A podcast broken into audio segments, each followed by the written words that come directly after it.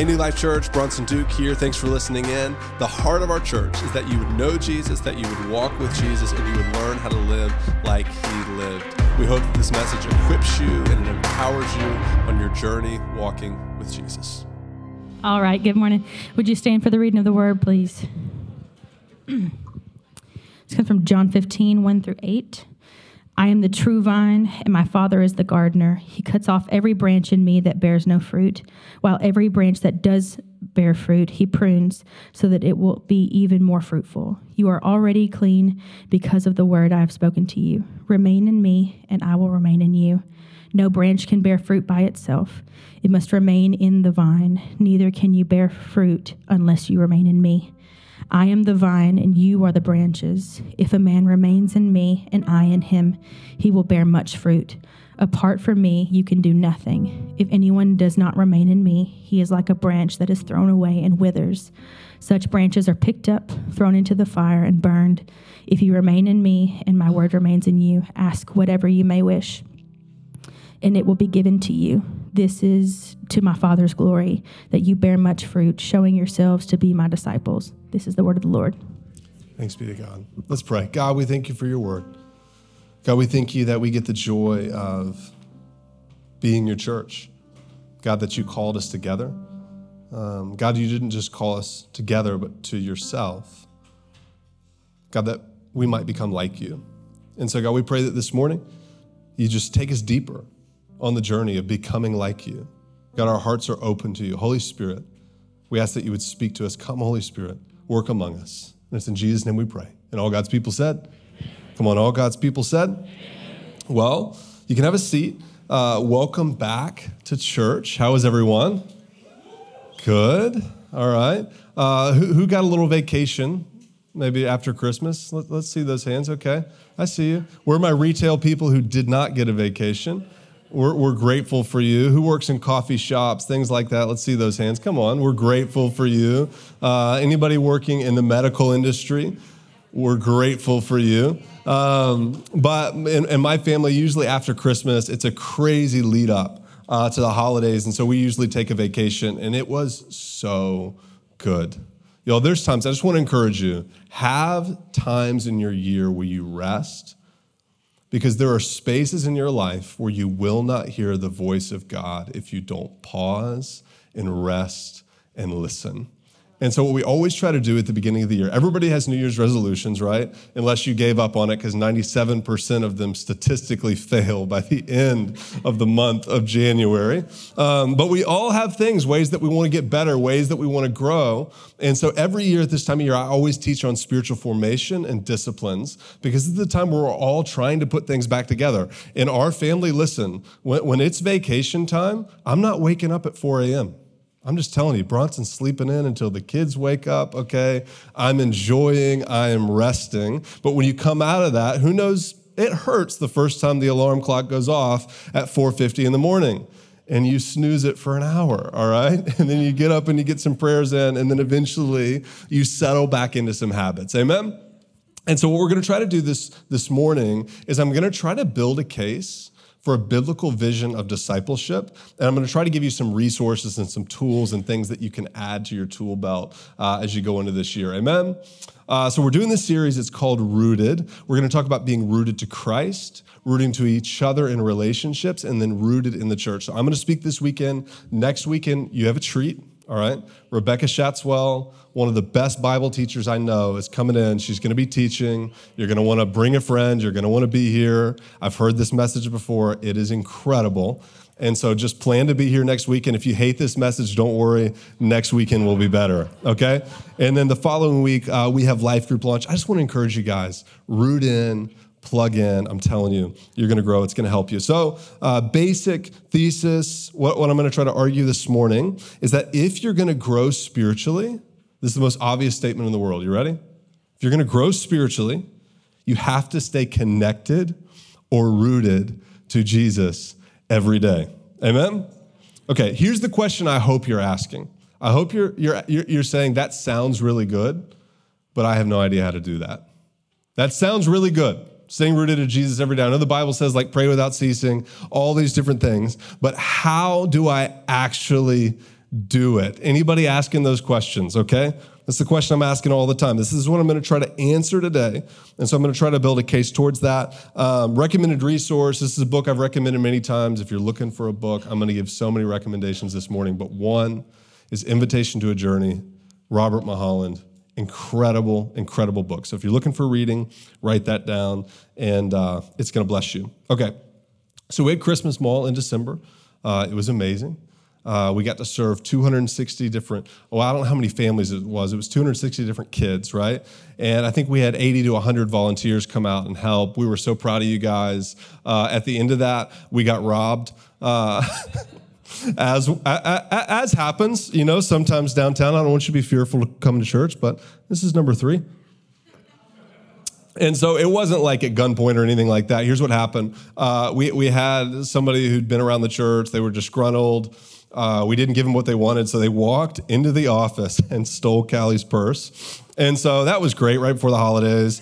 Had to replace, you know, all of her cards and go through all that stuff, get her new ID, which is just wonderful. It's great to refresh the photo. You know, it was a blessing. And so I had the task of getting all her cards redone. And so I went to the bank, and Callie always gets like goofy, you know, debit cards, right? She gets like leopard print or whatever. And so I was like, you know what? I'm going to get her a University of Central Arkansas card. It's purple. It's where she went to school. It's kind of funny, whatever. So I got, I got her the card. That's where Callie graduated from. And I did not realize how angry she was going to be with me about this card. She was like, Do you know how much small talk you just signed me up for? Like every time I check out, like every place I go, people are going to talk, Oh, you went to UC, I went there too. It's like, Yeah, that's great. I'm just trying to get eggs and milk and, you know, whatever. And so a week later, she's at Trader Joe's, all right? And she's wearing a, a sweatshirt that says Oxford on it. Uh, now, we visited England in April. We got to go just do some study, and the highlight of the trip is we got to go to Oxford. Uh, I got to we, we got to learn from N.T. Wright. It was amazing. So we bought the sweatshirt. All right, we bought we both got Oxford sweatshirts. We're, we're adorable. Okay, and so she's wearing this sweatshirt, and the cashier goes, "Oh my gosh, did you go to Oxford?" And she had to be like, well, like I visited, you know, like I, I, didn't, I didn't go to school there or whatever. And the person's like, oh. And from her telling of it, it's like pretty awkward, oh, and like finishes checking out. And then Callie has to reach into her purse and get her University of Central Arkansas debit card out, which is a great school. It's not Oxford, you know. Um, it's like sitcom level irony. All this happened within like a couple of days of her just like reaming me about this card, which brought some humor to it. Amen. Uh, but but here's the reality: we all face situations like this, don't we? It's one of the great things about human being humans. We make assumptions about the things that we see, right? We have the power of deductive reasoning and observation, and we've all had times when we feel like we've been exposed by these powers, right? Like we couldn't perform the way that we hoped to in a job, or maybe we claimed to be something, but we weren't actually that thing. Uh, when I was in high school, I, I went through recovery, and everybody I played soccer with went through the Olympic development program. And so, me, as a young liar and unredeemed heart, told people that I too went through the Olympic development program. Then I went out and played soccer after the first time, like a year, and one of the guys was like, Olympic development program, my, I'll let you fill in the blank.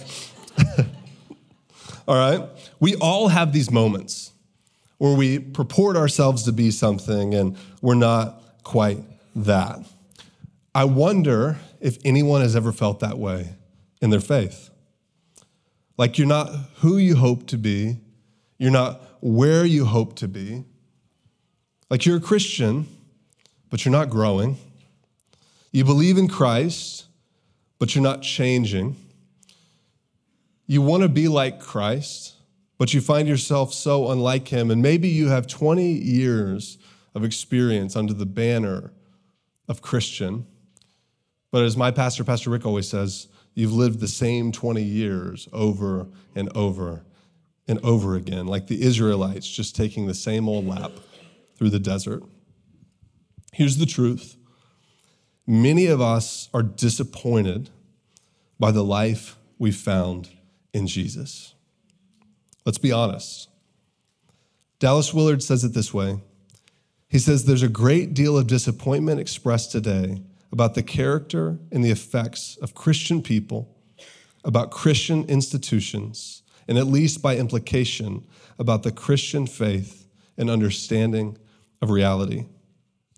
Most of the disappointment from Christians themselves, most of the disappointment comes from Christians themselves who find that what they profess just isn't working. Not for themselves, nor, so far as they can see, those around them. The question we have to ask is why? Why isn't it working? I believe it's because we've bought the proverbial t shirt, but we never enrolled in class. We have the title, but we're untrained. Here's the incredible invitation of Jesus we get to enter into training with Him. And here's what our text tells us today we can put roots down deep in Him and we can grow. Remember, the call of Jesus is the call to follow, not merely believe. Last night, I was watching a guy teach on discipleship, and um, he, he's nearly a master in first century thought and culture in the ancient world. And it led me to a book called Education in the Ancient Near World, or in the, in the Ancient World, as most of us read on Saturday nights, right? Uh, by William Barclay. And it was fascinating. Um, for the Jewish people, education was their method of discipleship, okay? And they entered their children into these discipleship programs at six years old. Now, the Talmud, this is a, a Jewish text, it says, Before the age of six, do not accept pupils. But from that age, you can accept them and stuff them with Torah like an ox. I love this. Now, what is the Torah? Okay. The Torah is the first five books of the Bible. So from age six to age 10, Jewish children would memorize the first five books of the Bible. Now, it, it, before you start feeling like that's crazy, how many episodes of Bluey does your six year old have memorized? Okay?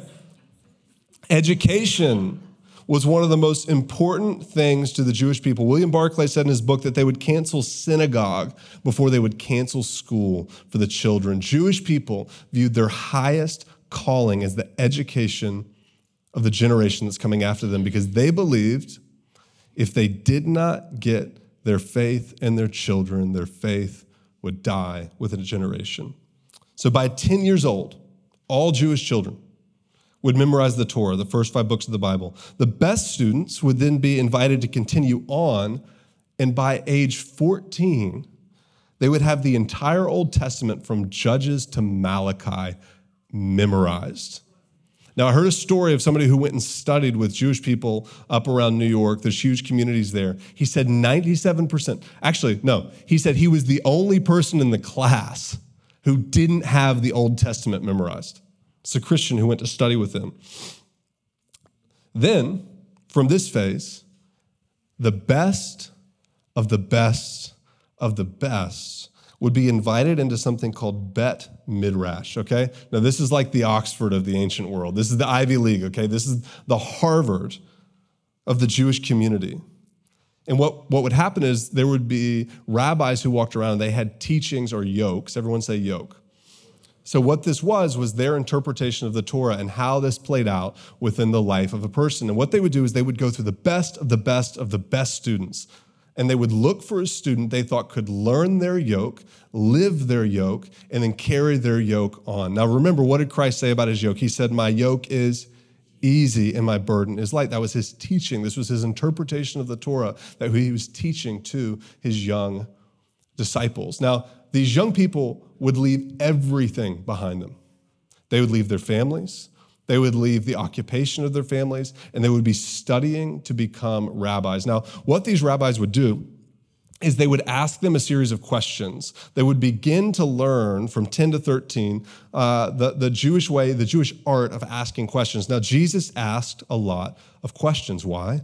Because he was a rabbi who was training disciples, right? So they would ask questions. And what they would do as, as you're going into these examinations to find out if you can become a part of the Bet Midrash program is he would quote a Bible verse. Now, he wouldn't want you to engage with that Bible verse. He would want you to be able to locate from memory where that verse was in the Bible and to quote another Bible verse that came before or after it.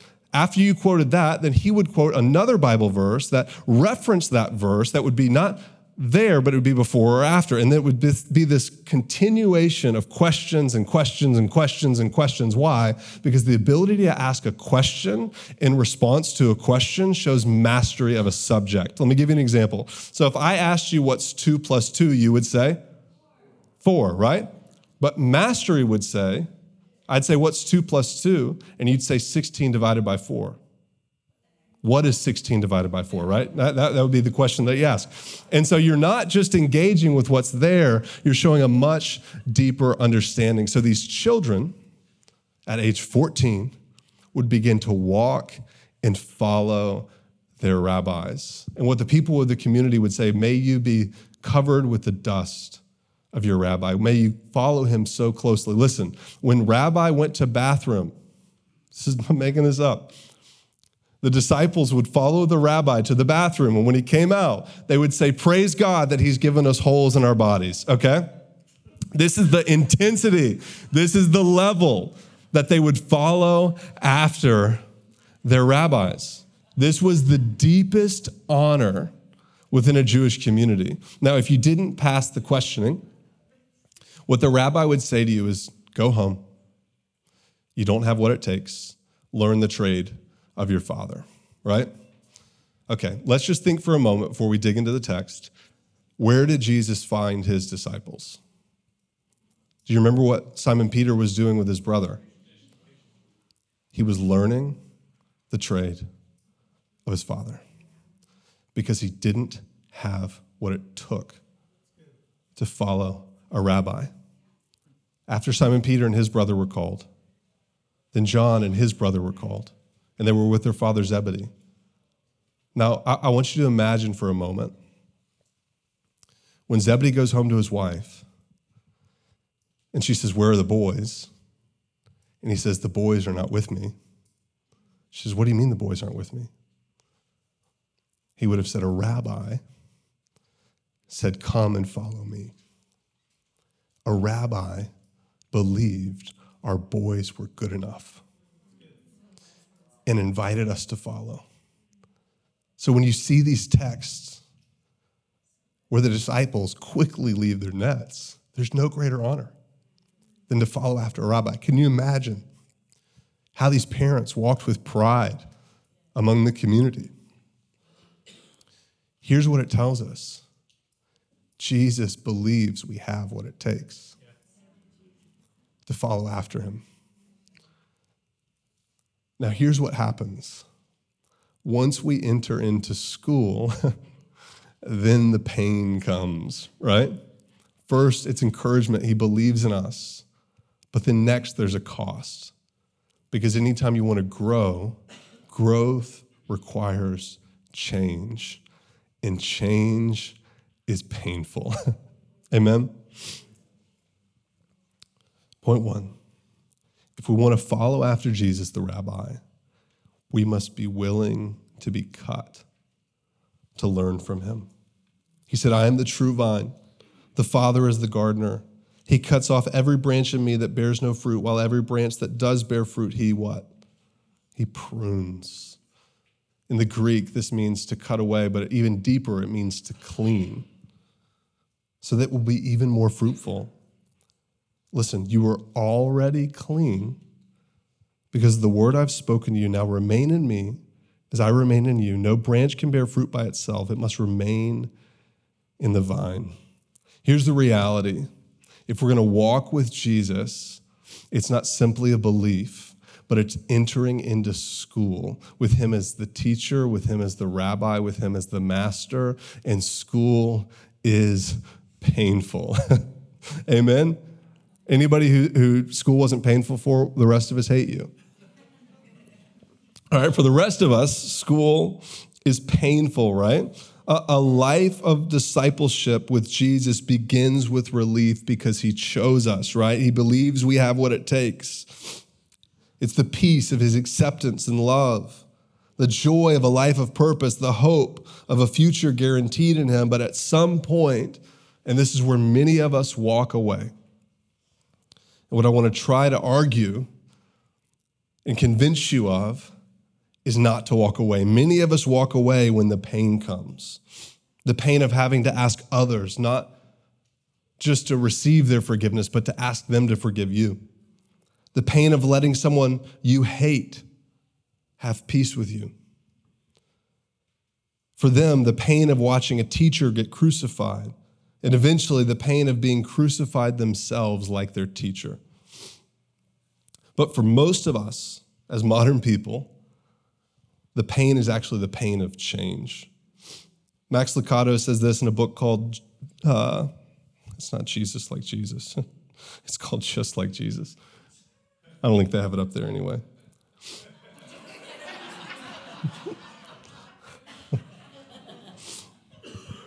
Fix that for next service. Okay. Here's the reality God loves you right where you're at. He called you when everyone said you were unqualified, but He refuses to leave you that way.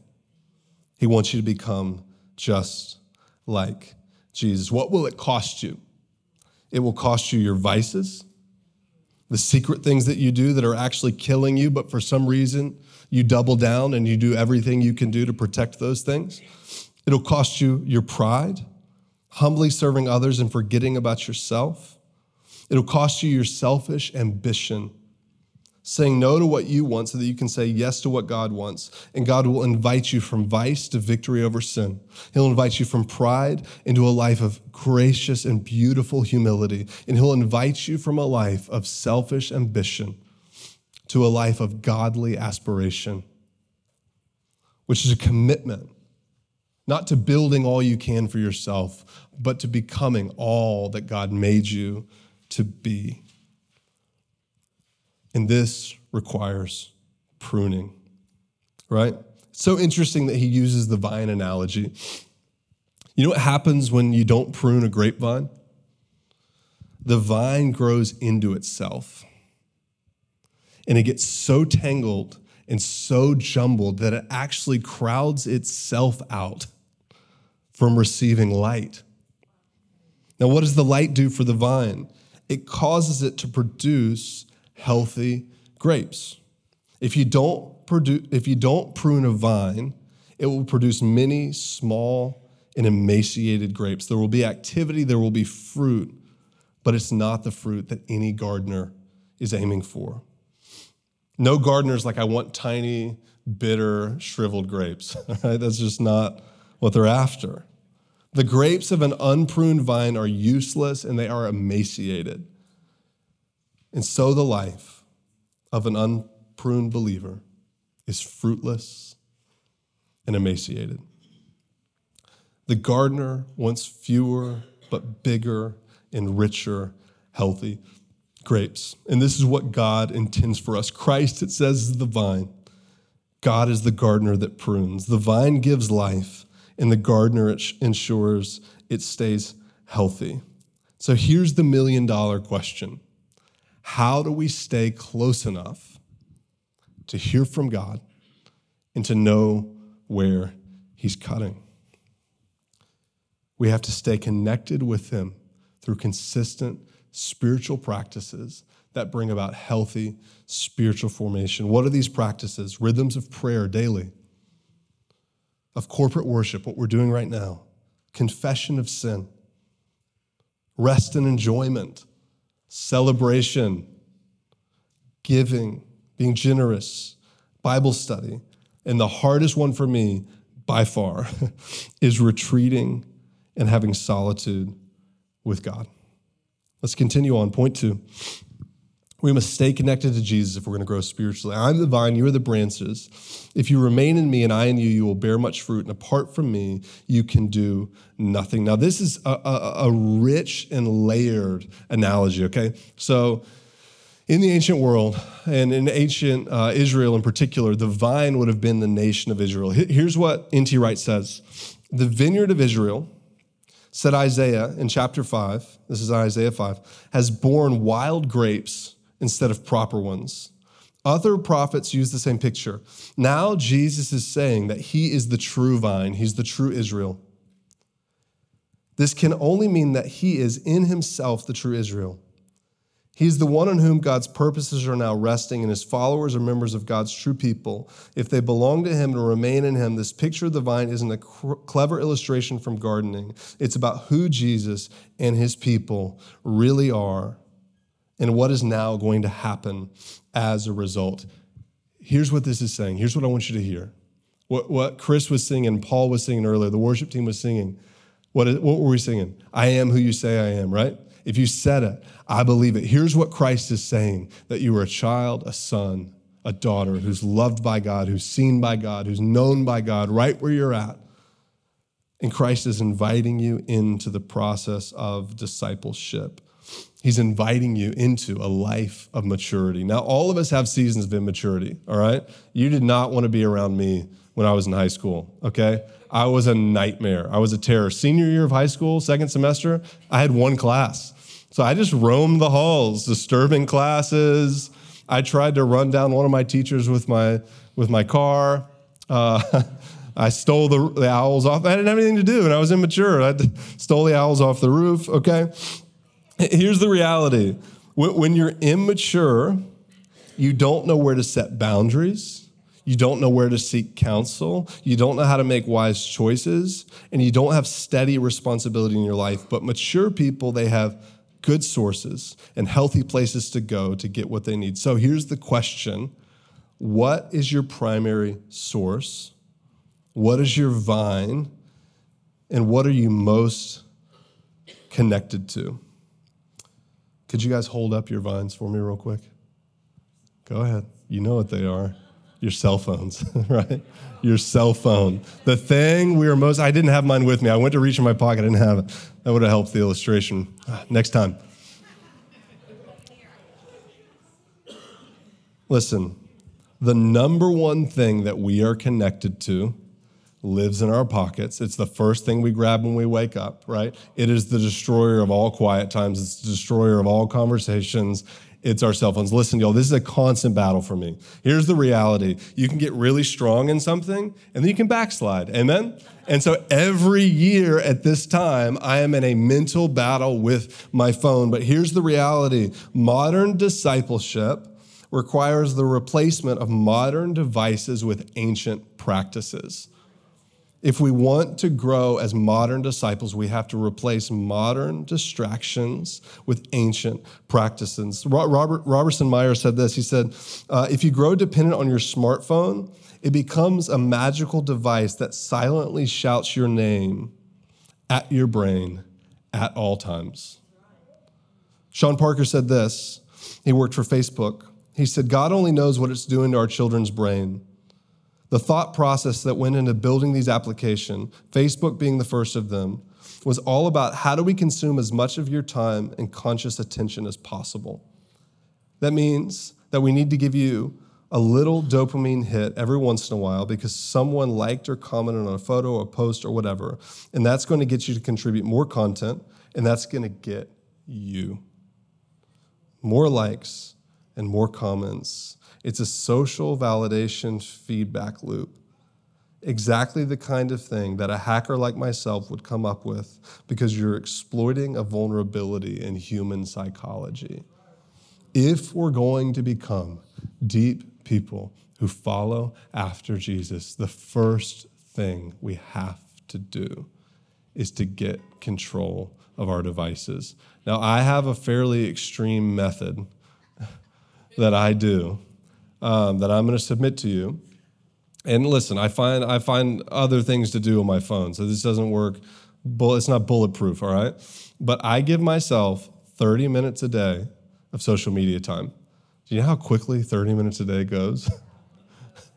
so when I'm on social, I have to be like, yo, I'm closing the app out. Like as soon as I'm done, I'm like, I don't want any like background minutes. I get 30 minutes a day. And the way that I do it is you have something within your phone called screen time. You can go into screen time, you can set app limits. Uh, and you can limit how much time. Now, two people have the password to this. Nathan Przaniak, who's back there on the video. Everybody say hi, Nate. And Callie right here. And every once in a while, like if I'm working on something for church or whatever, I'll be like, "Can I get a few more minutes?" give me a few give me a few more minutes here all right i love telling people they're like hey they send me something like i'm out of minutes so i can't see it Yo, there's so many different things that we can do um, but, but what I would submit to you, the easiest place to start is in your mornings. I want to get really practical. Uh, in your mornings, what's the first thing you do when you wake up? You grab your phone, right? And you start either looking at social or answering text messages or doing whatever. And I'm telling y'all, if you sit there, especially if you don't have app limits, your morning's gone, all right? And then you're late and you're running to the next thing. And so what I try to do is I try to make leave my cell phone at the side of my bed. I go to it, I have a chair, a specific place that I sit. I have a Bible there, I have books that I'm reading and whatever, and I just have some time where there's no distractions, there's no notifications, there's nothing like that. And then I go through one of these. If you could throw this up real quick, it's the spiritual practices slide. I think I'm jumping ahead. Nope, right on time. Y'all pull out your phones real quick, scan this QR code because I want to walk you through it. If you're looking for different things that you can do every day, scan this QR code. What I've gotten here is I've got pathways for prayer, pathways for confession. Um, I've got in there midday prayers. I actually also put in a 2024 recommended reading list. Okay. And so go into that real quick. There's vision here, there's scripture along with it. Hey, there we go. Um, there's daily declarations. This is what we do in the men's group every time. But you know, a lot of times it's how I start my day. I go through the daily declarations. Um, there's a weekly practice. There's family practices, how you can host dinner, things like that. Uh, and then the recommended reading. Uh, this is something I put together for uh, some friends, and we're going to start sharing on it. But y'all, there's stuff in here on spiritual formation, which is prayer, all those different things. Uh, missiology, the mission of God. It's a textbook, but it's really good. You should read it. Uh, books on secularism, leadership, pastoring, commentaries, um, theology, and then I even put some nonfiction there at the end. So, um, what Harry Potter? Yeah. Uh, the Gospels in the book. I don't want to ruin it for you, but it's so funny how we high centered on that one, isn't it? All the magic and all the different things we watch, but well, not that one. Okay. Um, all right, I, I want to close this out. Here's what I want to encourage you to do. A lot of times, like there's there's been a lot of books. Like there's a book called Ruthless Elimination of Hurry. Phenomenal book. It gives directives on the practice of Sabbath, which again is not something we have to do. It's something we get to do. It brings delight, enjoyment, and rest. But here's what I've watched happen in a lot of young people they've totally missed the point of the practices.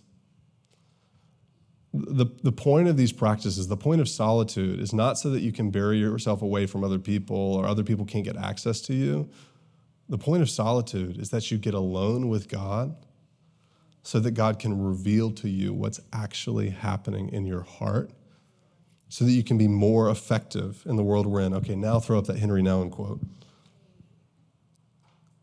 This is what the practices will do for you. Solitude is the furnace of transformation. Without solitude, we'll remain victims of our society and continue to be entangled in the illusions of the false self. Something that I was talking to Callie about this this past week something that I've noticed is a lot of times when somebody comes to faith, they just catch fire. Have y'all seen this? There's nothing more fun than getting, getting around somebody who's like recently got a revelation of God's grace. They will challenge you, they will convict you because they actually believe this stuff, right? But here's what can happen. At some point, that fire starts to go dim, and here's my conviction as to why. When something's dry, it catches fire quickly, right?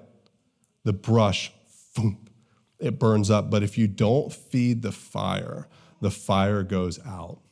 What our daily disciplines and our spiritual practices do is it helps us get tender from the deep recesses of the wickedness of our heart, and it allows us to bring it to the Holy Spirit and say, Set it ablaze. I'm telling you, you will never stay strong and motivated in your faith if you're not seeing the realities of the victories that Christ brings us. And here's what I found I'm 35, I'm 16 years into this thing. And I found that there's more and more hiding in the deep corners of my heart than I ever thought. But here's the good news as those things burn up, as I do the hard work of admitting those things, God floods my life with joy. God floods my life with fulfillment. You know, here's the reality what do we need to survive as human beings? Oxygen, water, and food, right? We would all admit it would be a cosmic absurdity to say that you're going to grow into a healthy body if you don't have air, water, and food, right? But how many of us are surprised that we're not growing in our faith when we're not doing the basic things of prayer, of worship, of confession, of Bible study, of reflection, and then we're surprised that we don't grow? Disconnection from Jesus, point three, is spiritual death. That is the message and the narrative of the scripture is if we are not connected to Christ, what overflows from our hearts is wickedness and death. But God designs us, God knows us, and He leads us out of that wickedness and death into freedom and into hope. Lastly, when we're connected to Jesus, we bear fruit and we showcase God's glory. The last bit of this section if you remain in me and my words remain in you, ask whatever you wish and it will be done for you. This is to my Father's glory that you bear much fruit, showing yourselves to be my, say it with me, disciples. What an incredible life that God has promised to us. So, I was reading about this last night. Um, in the beginning, of the discipleship of young Jewish children. What they do is they take them on the first day of school, and the young child's shown a slate which had written on it the letters of the alphabet because they're going to teach them to read. The, the Jewish people in the first century had the highest literacy rates in the known world that wasn't exceeded until the Middle Ages, okay? They would take the letters of the alphabet with two scriptures in one sentence the Torah, this is God's word, will be my calling. The teacher then read these words to the children, and the children repeated it back. And then he took their slate and he coated it with honey. And the children got to lick it off. What was God teaching them? It's like what Ezekiel declared when he ate the scroll of God. I ate it and it tasted as sweet as honey in my mouth. He was reminding them what Psalm 119 declares How sweet are your words to my taste, sweeter than honey to my mouth. I've got a couple of our leaders, they're going to pass around some honey bears here. And we're going to do a little illustration. Now, listen, you don't have to do this, but I want, I want to invite you to do this with me. Here's what I want you to do I want you to take a little bit of honey.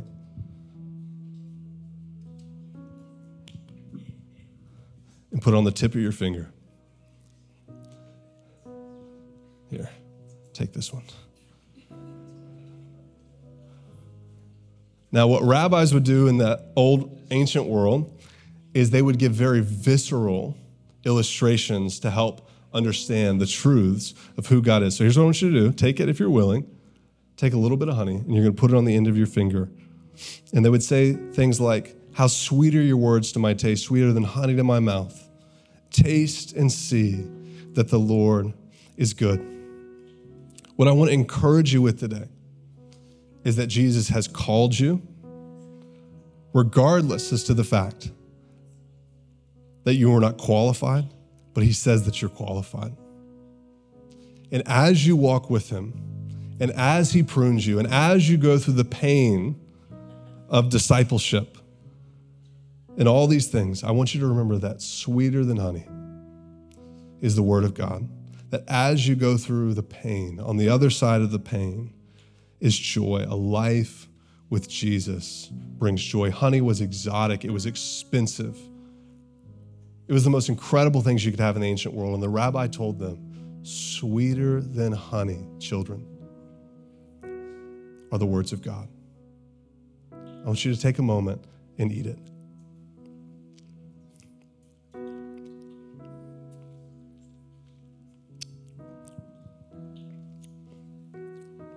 As you go through this semester, as you spend time with God this year, when you're waking up early and you're getting in the scripture and you're trying to pray and nothing's coming to mind, when you're in the furnace of your own solitude and thoughts, sweeter than honey are the words of God, sweeter than honey are the ways of God. As you walk with Him, He will bring richness and life and sweetness to you. So here's the question What can you add? What can you let go of? Listen, you will never have time. You will never have more time unless you cut out the things that are competing for your time. Amen? So I want to encourage you this year, make a commitment, get control of your device usage, Re- replace some social media time with some prayer time. I'm telling you, if you'll take six months and you'll wake up early, or you'll find a time in the day where you'll pray, where you'll worship, where you'll stand before God, I promise you, regardless as to how many stagnant years you've had, you will grow in your relationship with Jesus. So, how do we grow in our faith? We stay connected to Jesus each and every day through prayer, through disciplines, through what we're doing right now. I just want to exhort you and encourage you. Sweeter than honey is the word of the Lord. Sweeter than honey is a life with Jesus. As you go through the pain, God will bring life and peace and hope. Amen. Worship team's going to come up. We're going to go into a time of worship. And I just want to encourage you to stay seated for a bit. And if you have a notebook with you, pull that out. If you don't, you can grab your phones. Encourage you bring it, bring a notebook with you to church. It'll help you because you won't get any texts or notifications, or your keto app won't be asking you to log your meals or whatever it is. Um, I just want you to take a moment, all heads bowed, all eyes closed, and just take some time and see if there's somewhere where you could make a commitment to God right now that you're going to set aside a part of your day. When I worked at Starbucks, it was my break time. I got two tens, and I took my two tens, and that was enough time to do my Bible reading. I'm telling you, the first like three weeks of it, I was like, I'm getting nothing out of this. Why do I do this? Then after a month, two months, three months, oh my gosh, the word got richer and richer and sweeter and sweeter. Just take a moment. Where can you clear some clutter in your life? and to take some time and to add a practice. I want you to take, take a moment, ask the Holy Spirit as we went through the different practices. Could be weekly confession. I have a call with a friend every week. And what do we do? We confess sin to each other. Confess to God and you're forgiven. Confess one to another and there's healing. What can you add? Maybe for you, it's going to be just consistent weekly worship.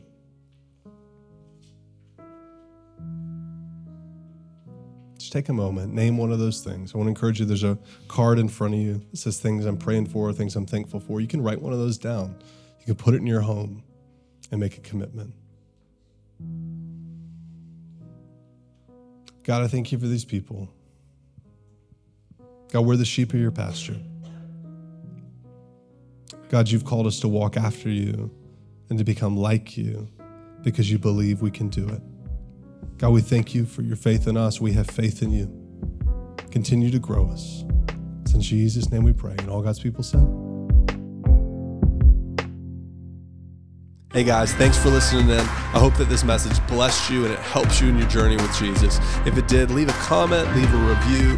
Things like that help us spread the message of Jesus. Uh, if you want to connect with us, the best way to do that is to follow us on Instagram at, at NLC Downtown Little Rock to follow along with the life of our church.